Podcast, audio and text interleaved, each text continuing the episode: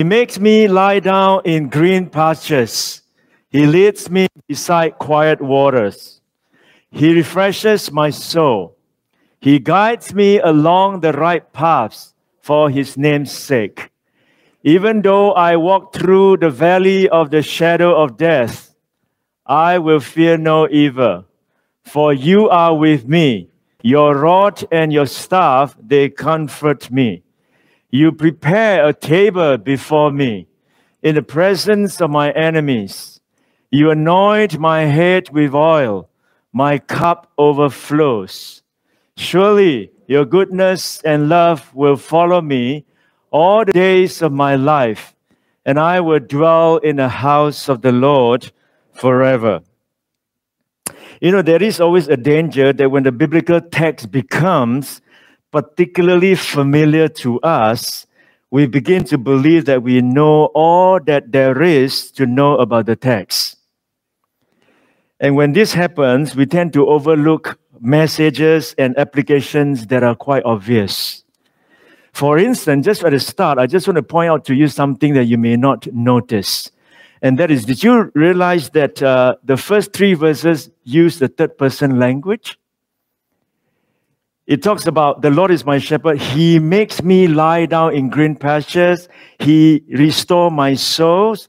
He leads me. He guides me. It's a third person language. And then when you come to verse four, there is a transition from he to you. There's a transition from a third person language to a first person language. It says, even though I walk through the valley of the shadow of death, I will fear no evil. Now he didn't say, You restore my soul, you lead me, you guide me. He, sorry. Now he used the word you. For you are with me. From third person language, use the first person now. Your rod, your staff, they comfort me. You prepare a table before me. You anoint me with oil. My cup overflow. And so, just from reading through Psalms 23 and pointing out the transition from verse 3 to verse 4 from third person language to first person language, I think the lesson straight away that I've learned from this form change is that we should not talk very long about God without talking to God.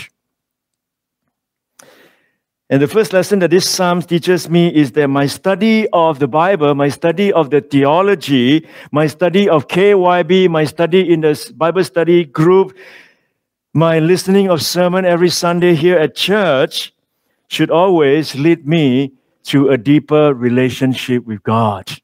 That is the ultimate aim. That is the ultimate goal because Christianity is essentially a relationship with God. And, and among all the imagery that we can use about describing God, I think King David gave us a very comprehensive understanding of who God is. And bearing in mind that he himself was a shepherd, he himself was a shepherd. And he knows sheep very well because he was a shepherd. And as a result, he, after most people say that David probably lived about until 70 years old, he uh, became king when he was 30 years old, and he served as a king for 40 years. So, all in all, he probably lived on earth for about 70 years. And at the almost the end of his life, he reflected of his encounter with God, walking with the Lord, uh, go astray, and all that. And he used this image of a shepherd to describe his relationship with God. So bearing in mind that this person write this is from a personal experience, personal encounter of walking with the Lord, uh, a journey. And as uh, Pastor Bruce at the prayer meeting this morning asked people, what kind of flower describe you? How, what kind of flower would you use to describe about yourself? I can't think of any because I, I don't know much about flowers. Uh, but if you were to describe about God, what kind of image would you use to, to paint a picture of God? And uh, David has been using God as king, as, as a rock, as a liberator, as, as a deliverer over time in the Psalms. And here he gave a very comprehensive understanding of who God is. He used the imagery of a shepherd to give us some pointers of who God is. You know, uh, as a pastor, sometimes we we we when when when things are very complex, we, we like to make we like to simplify things and make it easy in a sense. For example, some people view church uh, using church as a business model. And when you view church as a business model, then your setup, your understanding of things, all about doing things in the church is all based on business model, budget, and this must go out, you must have this return and all that kind of way. And if you view church as a family, for example, you begin to see church differently as a family, as a brothers and sisters in the Lord, about reconciliation, about forgiveness, about fellowship together and all that. So different, different models will create different ways of doing things in that sense. And so our image of God is essential because if you always view God only as a creator, or only as king, then your relationship will evolve around that particular image of God. And I think uh, King David in Psalms 23 gave us a very comprehensive uh, understanding of this God, in particularly relating to the sheep. And so today the sermon is coming from a sheep angle, looking at a shepherd. And bearing in mind, David was a shepherd before, and uh, he's viewing it from the both angles as well. So what I'd like to do this morning is to is to give you five things based on six verses, 117 words. Uh, as we go through these short psalms, uh, think of yourself as a sheep with the Lord as your shepherd. And I'd like to give you five points what you experience as a sheep when you have God or Jesus as your shepherd. The first thing that I want to give to you is that when you call God your shepherd, Psalms verse 1 tells us that you will experience sufficiency or contentment. It simply says, The Lord is my shepherd. Some version, older version say, I shall not be in want. The Lord is my shepherd. I lack nothing. When I was young, I don't know that there were so many versions of the Bible. And uh, so I saved up money to buy this leather bound Bible. And then I realized I bought a King James Version because I was a new Christian. I went to a Methodist bookshop. I saved all the money. I bought this nice lettered, and it was a King James version. And when I read the King James version, it said, "The Lord is my shepherd; I shall not want." And I could, I, I, I don't understand. What do you mean? I don't want God as my shepherd? I said, you know, the Lord is my shepherd; I shall not want. What do you mean? I don't want God as my shepherd. So, so there are new versions that comes out. Or oh, I shall not be in want and the Lord is my shepherd. Because the Lord is my shepherd, therefore I lack nothing. Let me give you a tips on reading uh, uh, the Old Testament. Sometimes you see the word Lord, L O R D, spelled in capital form. Sometimes it's just only one, the capital letter is on the first letter, and then O R D is small letter.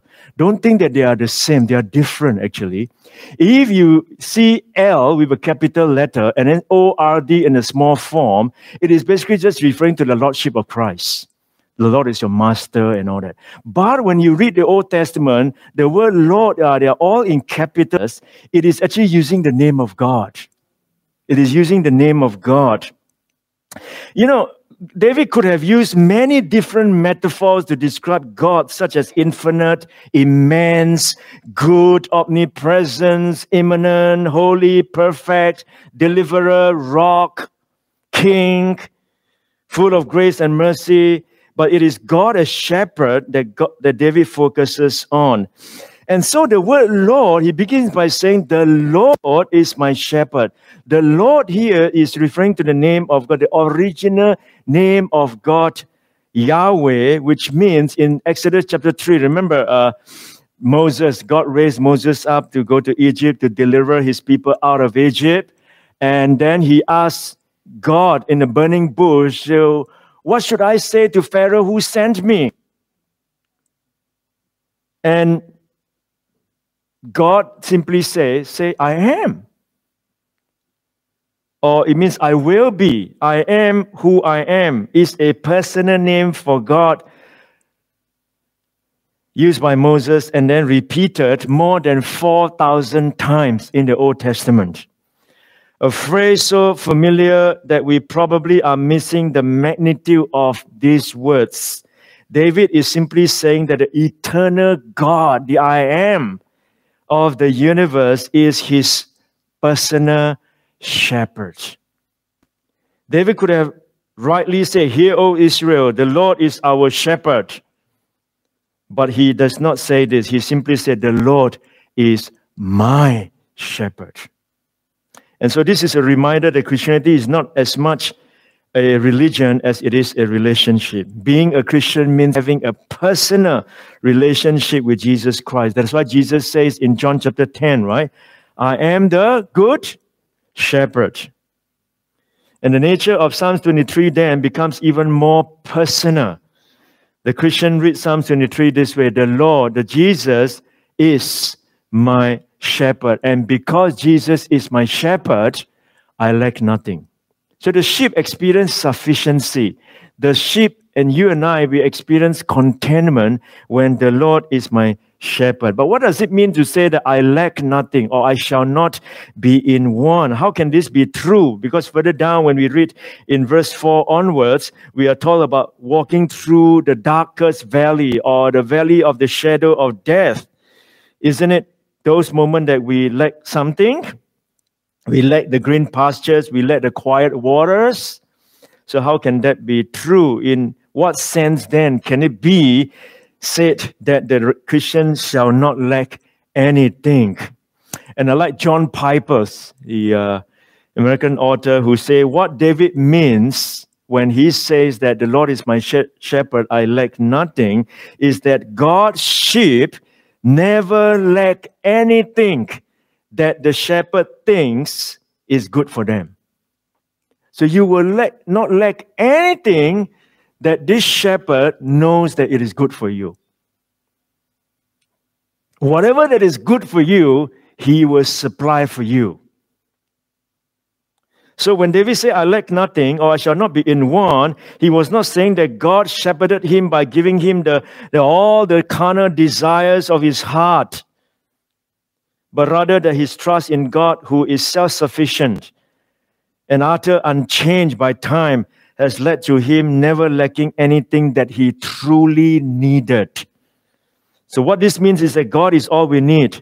What this means is that Jesus is enough. Whether we are in the green pastures, whether we are in the darkest valley, the shepherd remains at our side, and that is what we need. If we have Jesus, we lack no good thing.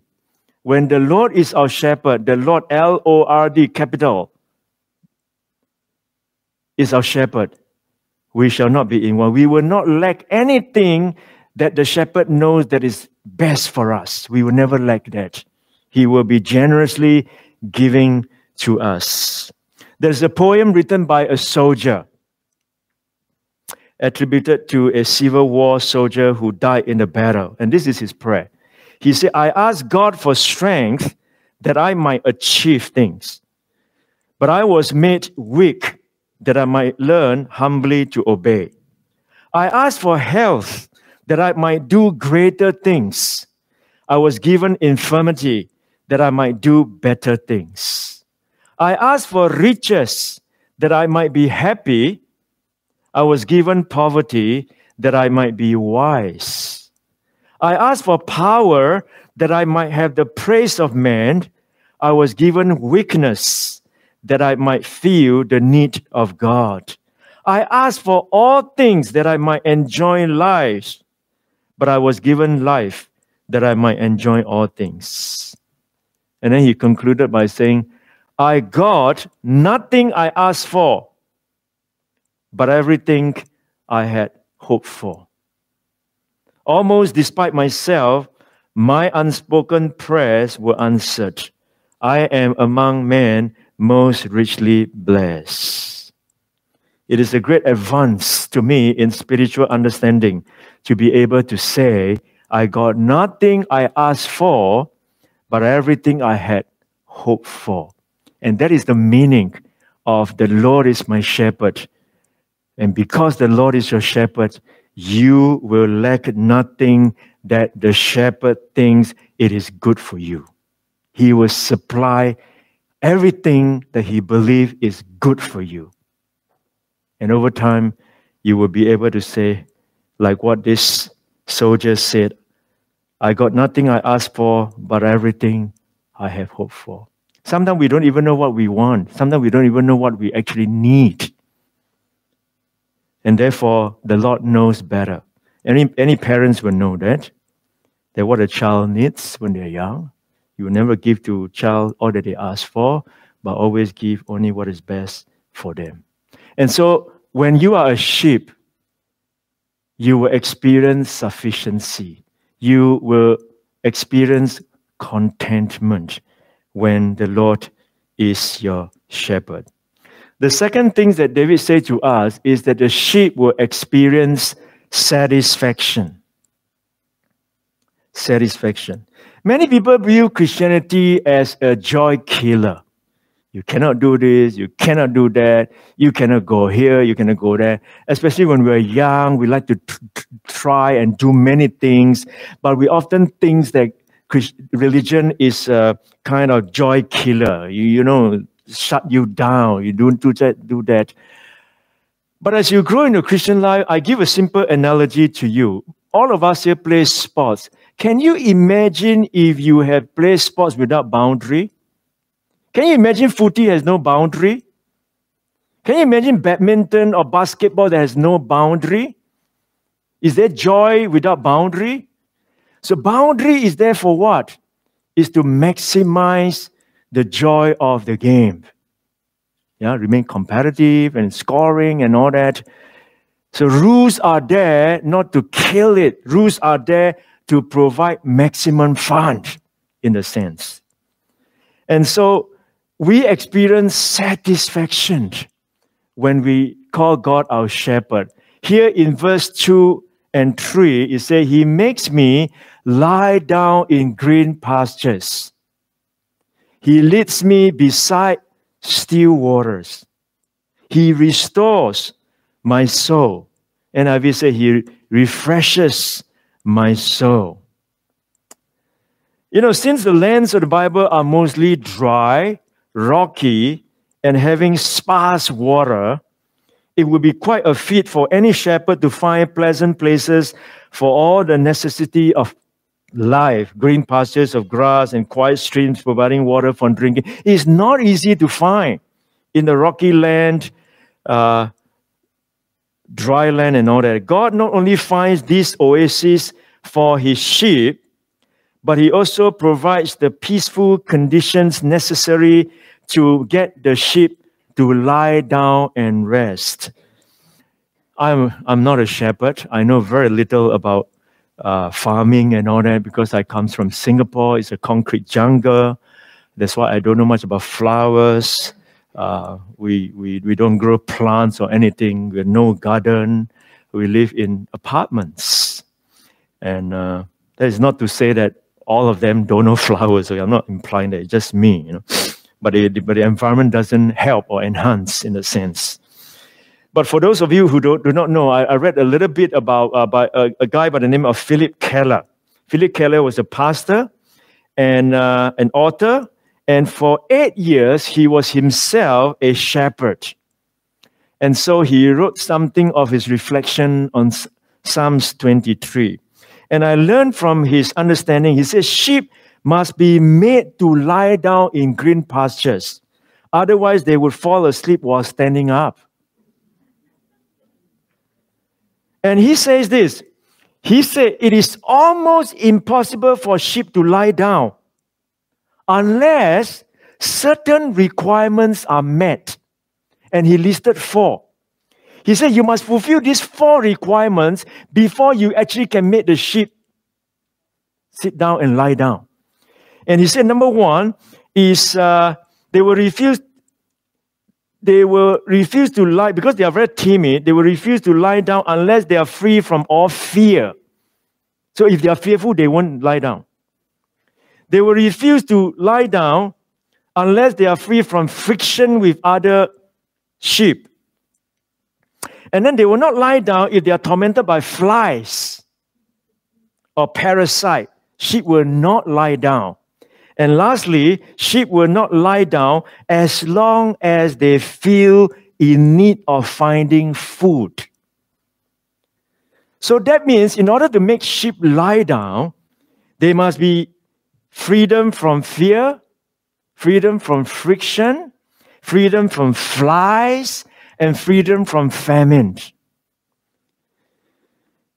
So before a sheep will lie down. So translate this into our context. And I hear David saying that the Lord often remove all obstacles in our life for the purpose of giving us rest and rest of a certain kind. So you find satisfaction. That comes back to the, the first point. The sheep experience uh, contentment, sufficiency, because when the Lord is a shepherd, he will give us all that he believes what the sheep needs. Sheep, of course, will not drink gurgling water. Therefore, the shepherd takes them by still waters so they can satisfy their thirst. And so the combination of green pastures and still waters portrays God's refreshing care for his very own. And while we are against the prosperity gospel uh, that many churches are preaching, is just being exported by America, the American dream. They just put some spin into it and justify it. Did you know that church is very smart nowadays? They not just put in a policy, they can just create a doctrine. And when that happened, uh, you use the name of God to, to propel you down a terrible pathway, which many people have been sold to it, particularly if you are very materialistic. You just want God's blessing. And uh, while the Bible does not give us a prosperity gospel, this is not to say that it gives us a prosperless gospel. The green pastures and the quiet waters represent a type of prosperity that the shepherd gives to his sheep. And the reason we are given this prosperity is stated in verse 3. Here, he makes me lie down in green pastures. He leads me beside still water. He restores my soul. Refresh my soul. Since the word translated soul is actually life, and since the metaphor here is that of shepherding, the words probably mean the Lord restore me to physical health, the soul.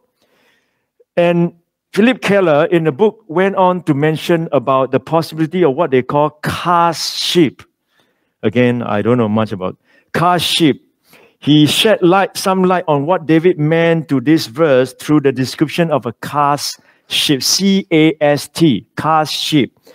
And it is sheep that somehow entangled because they are very clumsy, they can be a bit overweight, and they can fall over. And these are known as cast sheep, a sheep that lies down uh, in a hollow or depression in the ground, rolls on his side, and has his feet no longer able to touch the ground. And you can watch on YouTube, I watch a number of them. It's impossible for them to get up.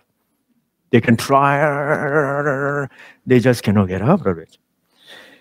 When this happens, the center of gravity will shift enough to force the ship to lie on its back, which will in turn result in gases building up in the ship's body, and within a few hours will result in death. So the shepherd constantly counts his sheep to see if any have wandered off and become cast. And it's very easy to just push and they get very quickly they'll, they'll get back on. And sheep are not very smart. And so he said, restores my soul, restore us when we are physically down and our soul are refreshed inside of us. We concentrate too much on the external, very little on the internal. We spend all our time keeping ourselves externally healthy, but very little time keeping our inner life healthy. We eat healthy food, we go exercise. But when prayer meetings or something that we can learn from God's word, about reading God's word, about meditation. We don't spend enough time on those things. No wonder we are so healthy and yet so many people are depressed. Even in the most livable country or city in the world, there are so many people are on antidepressants. Because we don't focus on our inner life. We don't know how to take care of our inner life. Even pastors don't know how to take care of inner life because they think church is just business model. It's about forever working and, and striving this after another, and they got burned out and quit and, and died. And sheep are not very smart as well. They have a predictable inclination to lose their way.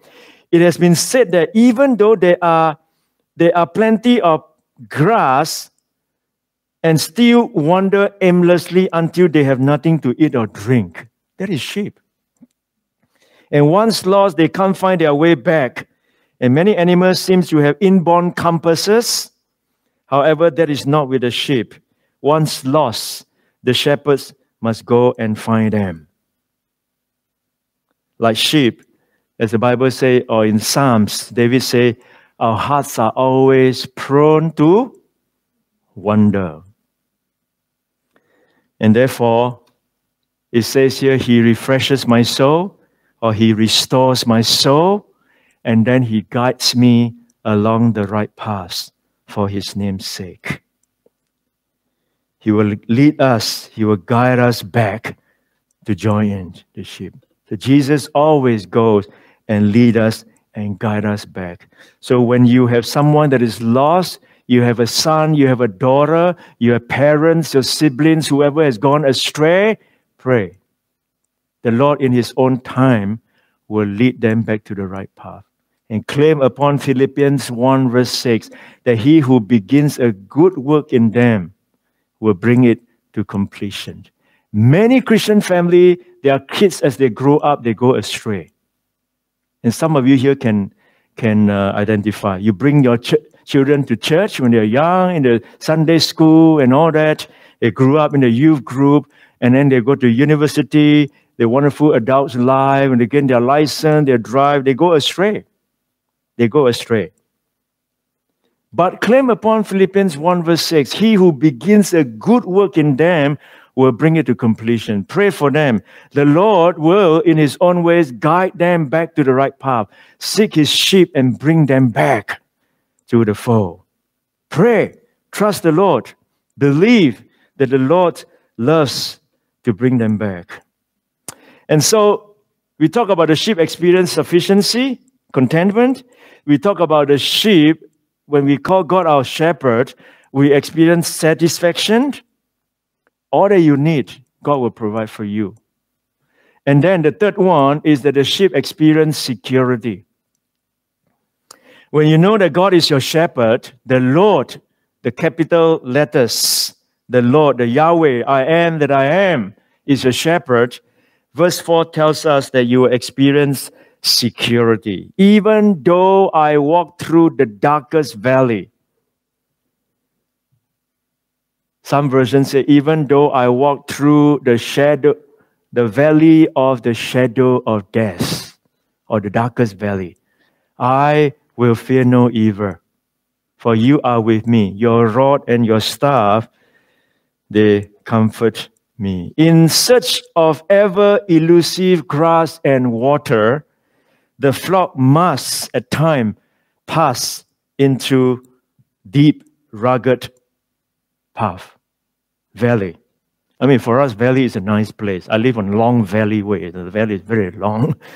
Uh, to us, but at that that time, the Paul, uh, when David writes, this valley is a dangerous place because they can they can uh, devour by other animals or flood and all that. So walking in the dark shadows can be there is a sense of fear of flesh floods, wild animals, or bandits who could quickly come and kill the sheep. And so here, when we have the Lord as our shepherd, when the shepherd is leading and guiding, we will experience security. You know, the Christian life as God's sheep is not always one of tranquility, one mountaintop experience after another. I often wonder why many Christians, when they go through hard time, they walk away from God. I think one of the reasons is because they have not fully understand who God is. They always think that religion, believing in God, means you're forever cruising when you are, you know, you cannot experience difficult challenges of your life. I want to show you some photos. See, this version said, even though I walk through the valley of the shadow of death. That's me about 30 years ago. Yes, I was skinny before.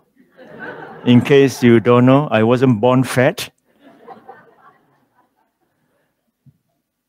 This was in India, in a place called Agra, just north of New Delhi. Taj, uh, Agra. Agra is where the Taj Mahal is.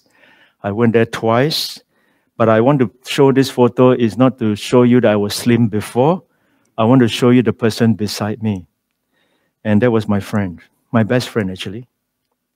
Uh, best friend. He's a really good friend. When I was in the mission field, he supported me financially. Everywhere I go, he visited me. When I was in India, in, he came to visit me. When I was in Australia, started studying, he came to visit me. When I got married, he paid for my honeymoon to New Zealand. Uh, he's a good friend, very good friend. Uh, he picked me up from the airport. He sent me to the airport. Uh, just, just my best friend. But he died of cancer 19 years ago, at the age of 38. Uh, he prayed for people. He always visit, has a care for people. He prayed. Uh, just a few months before he died, he was in Hong Kong. He didn't know he had lymphoma. He was just praying for one of his uh, cousin's kids uh, who had cancer, um, but didn't didn't know that few weeks later he discovered that he himself got cancer. Uh, well-loved friends and uh, church members, but the end did finally come when his body was too far going for any nourishment to sustain him. Uh, no bond was strong, too strong enough to hold on to him permanently.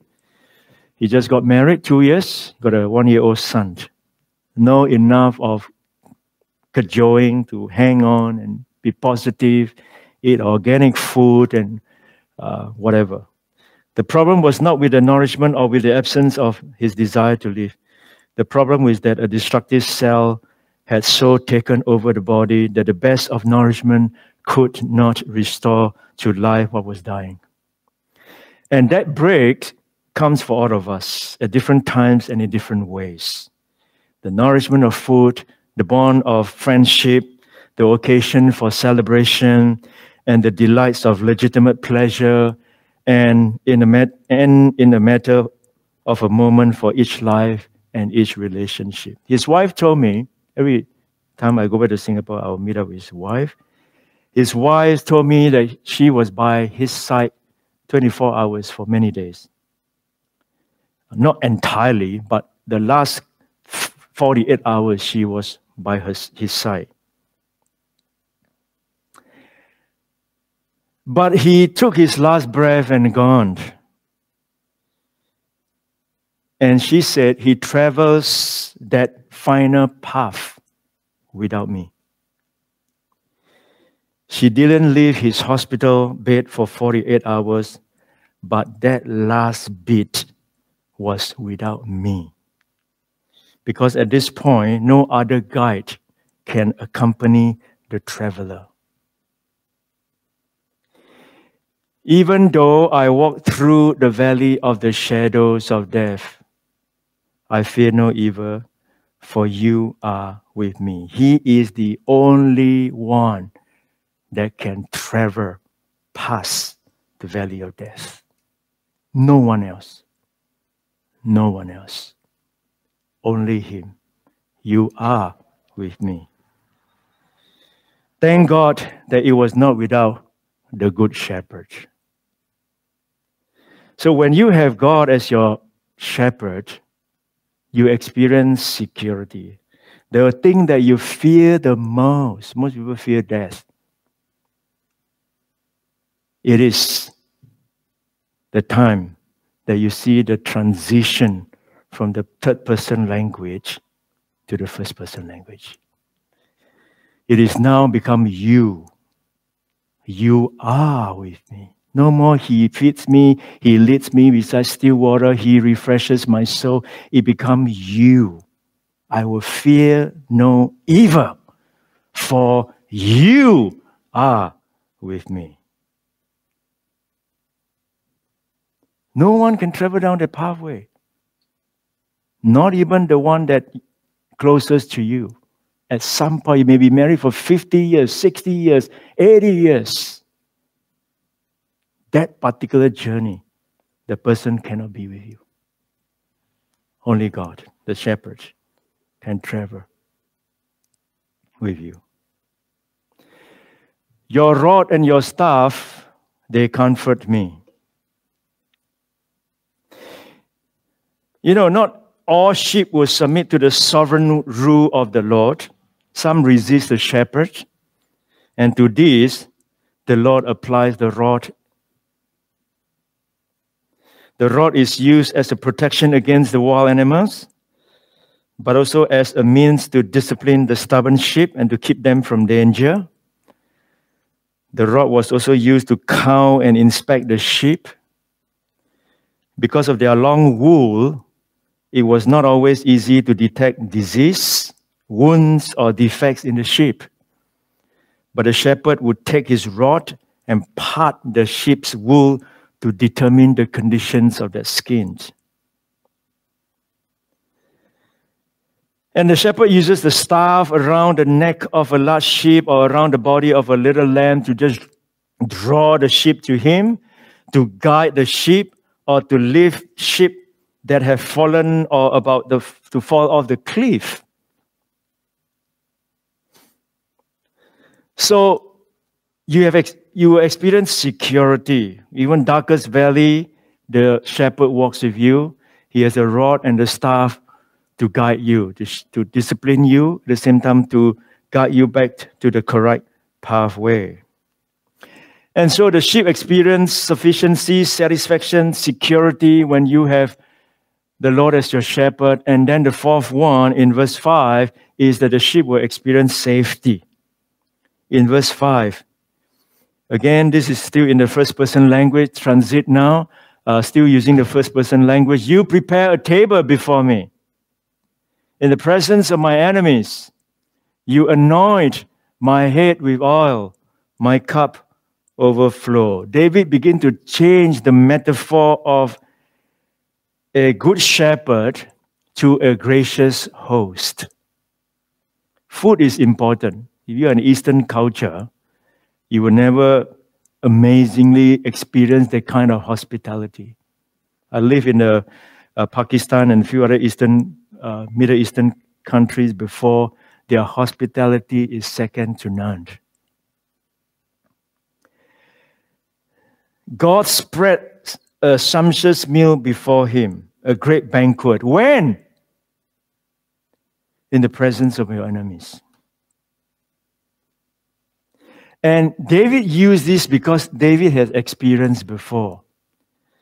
David had experienced this figure grows right out of the historical situation in which David wrote. When David was driven, you know, after 33 years as king, he experienced an uprising from his son Absalom. You can read it in 2 Samuel chapter 17 and before. Uh, he, he was driven to the wilderness by Absalom, his son's rebellion, and he found himself out in the desert, hungry and weary. His army is in disarray. And as recorded in 2 Samuel chapter 17, three men, they were not even Israelites, but the name of Shobi, Maachah, and Barzillai. You. This is what these three men brought to David. They brought bedding, bows, and articles of pottery. They also brought wheat And they also brought wheat and barley, flour and roasted grain, beans and lentils, honey and curds, sheep, sheep, man, and cheese from cow's milk for David and his people to eat. For they say the people have become exhausted and hungry and thirsty in the wilderness. So David saw in this his own personal experience and remembered this when he, at the end of his life, he was reflecting about this God. He penned it down that you prepare a table before me in the presence of my enemies. David saw in this that God, as a gracious host, was preparing a table before him in the presence of his enemies.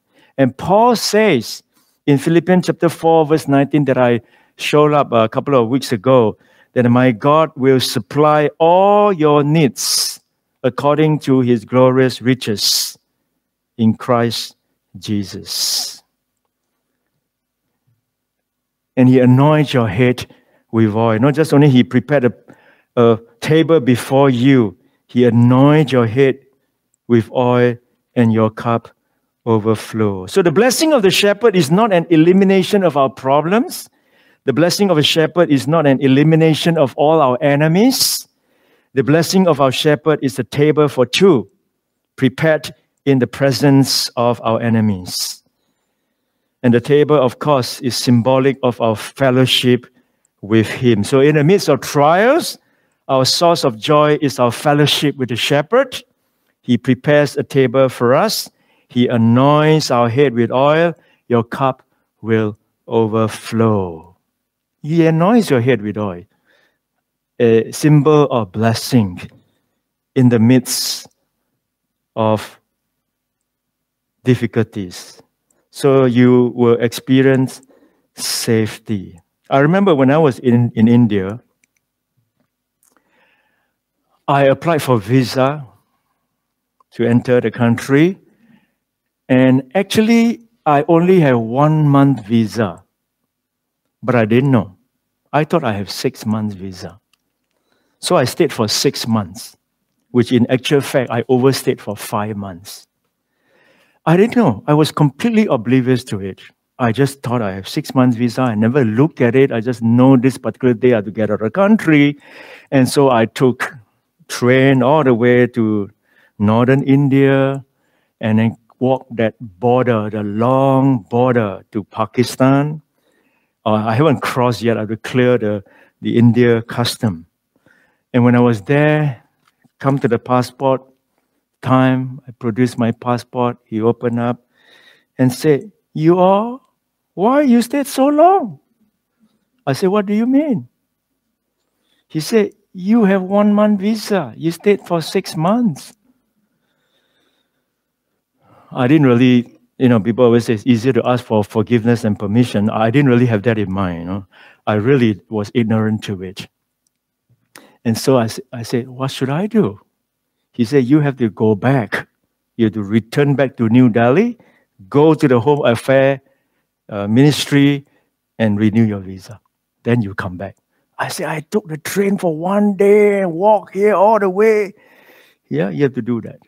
And so I have to do that. I went back all the way.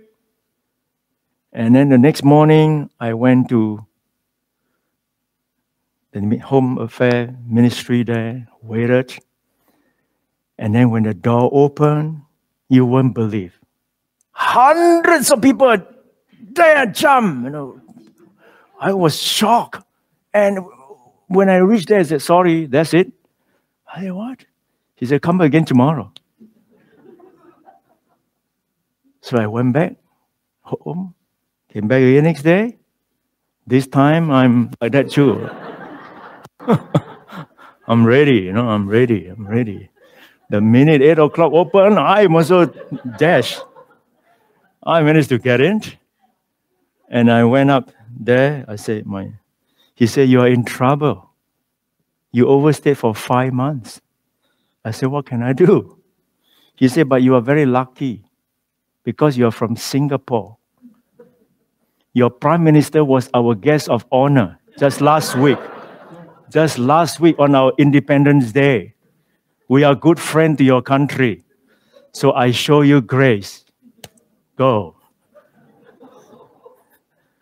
I left that place. And I can recount to you times and times again how the Lord come into intervention. He anoints your head with oil and your cup overflows.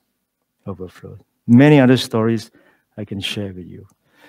And so here you go. When the Lord is our shepherd, we experience sufficiency, we experience satisfaction, security, safety, and finally, the sheep experience surety.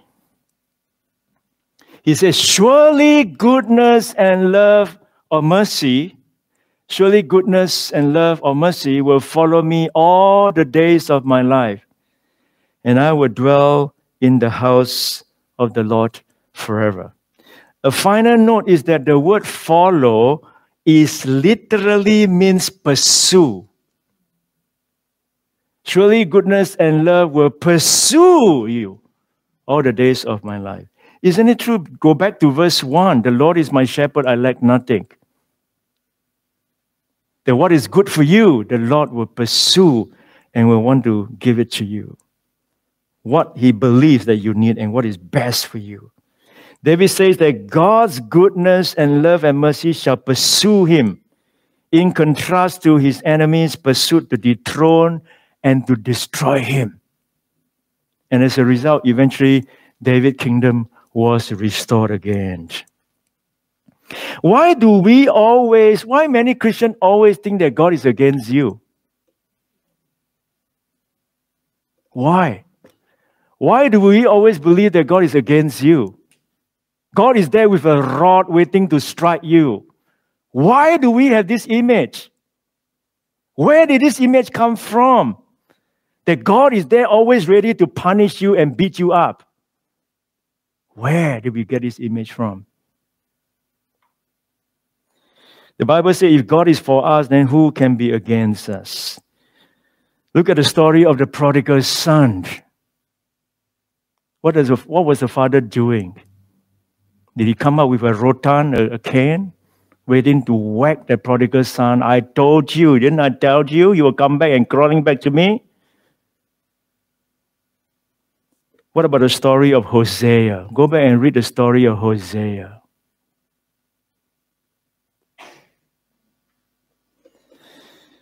Surely goodness and mercy will follow me all the days of my life.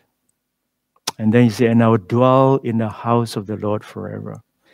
David's desire was to go back to the tabernacle and to worship there. God's mercy and kindness ought to evoke the same response from us. We worship, of course, not in the tabernacle now. As Jesus said, we worship in spirit and in truth. We worship in the inner man where God dwells. When we see that the Good Shepherd does feed us, does lead us, does protects us, our response ought to be worship, recognition of all that the shepherd is, a word of thanks for what he has done. And the statement here is more of myself for you to put your intended purpose. That is true worship. Myself in you to put in your intended purpose. Oh Lord, you are a good shepherd. You are utterly trustworthy. You feed me. You guide me. You guard me. You protect me. I surrender myself in all to worship you. And that is what David conclude by saying, Your goodness and mercy shall pursue me, shall follow me. And as a result, me then is in response. I want to dwell in your house. I want to worship you all the days of my life. So when God is your shepherd, you will experience sufficiency, satisfaction, security, safety, and surety. This is what Psalms 23, David, at the end of his life, looking back of his all experience with God, he writes these beautiful psalms for us. Let me finish with this. There was a story about a Sunday school teacher. He gave his class an assignment to learn the 23rd Psalm by the following Sunday. So, your homework this week is to go home and memorize Psalms 23. Because I want you all to recite to the whole church next week. So a little boy by the name of Bobby just couldn't get it all in his head. He struggled all week long. They're not good in memorizing. They are not no good in memorizing. Asians, we grow up memorizing things. We're memorizing timetables, memorizing things, you know. Even exams, you memorize. And then that's just regurgitate everything without understanding. So I might get a better score than you, but you might actually know more than me. And so the next week came around. So this Bobby turned to say the psalm. His teacher whispered to Bobby, Okay, Bobby, it's your turn. Go. Bobby is shaking like a leaf and sweating. And then Bobby just stood up and shouted this The Lord is my shepherd.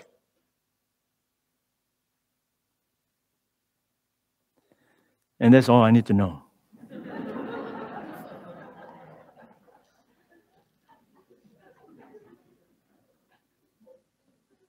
that's it. And maybe that's the message that you need to bring home with you. I hope you still memorize the Psalms. but chief important is that you must know that the Lord, please remember it's a capital letters, is my shepherd, is your shepherd. And that's all you need to know. Father, thank you for your word. Thank you for Psalms 23. And the heart of it is relationship. The heart of it is to remind us that this is not just a religion. Is not just reciting the verses and all that. And the heart of it all is relationship. Thank you that you are our shepherd. And because you are our shepherd, we lack nothing. You will only lead us to green pastures. And you make us sit down, you make us comfortable. You lead us beside quiet waters. You restore our soul. You will guide us in paths of righteousness for your name's sake. And even though we walk through the valley of the shadow of death, we will fear no evil, that final route that no one can cross. You say you are with us. Your rod and your staff, you comfort us. You prepare a table before us in the presence of our enemies. How good is that? And you continue to anoint our head with oil. You continue to shower goodness and mercy, and it will follow us all the days of our life. And as a response to all your goodness, we then want to worship you. We want to dwell in the house of the Lord forever. Thank you, Lord. Amen.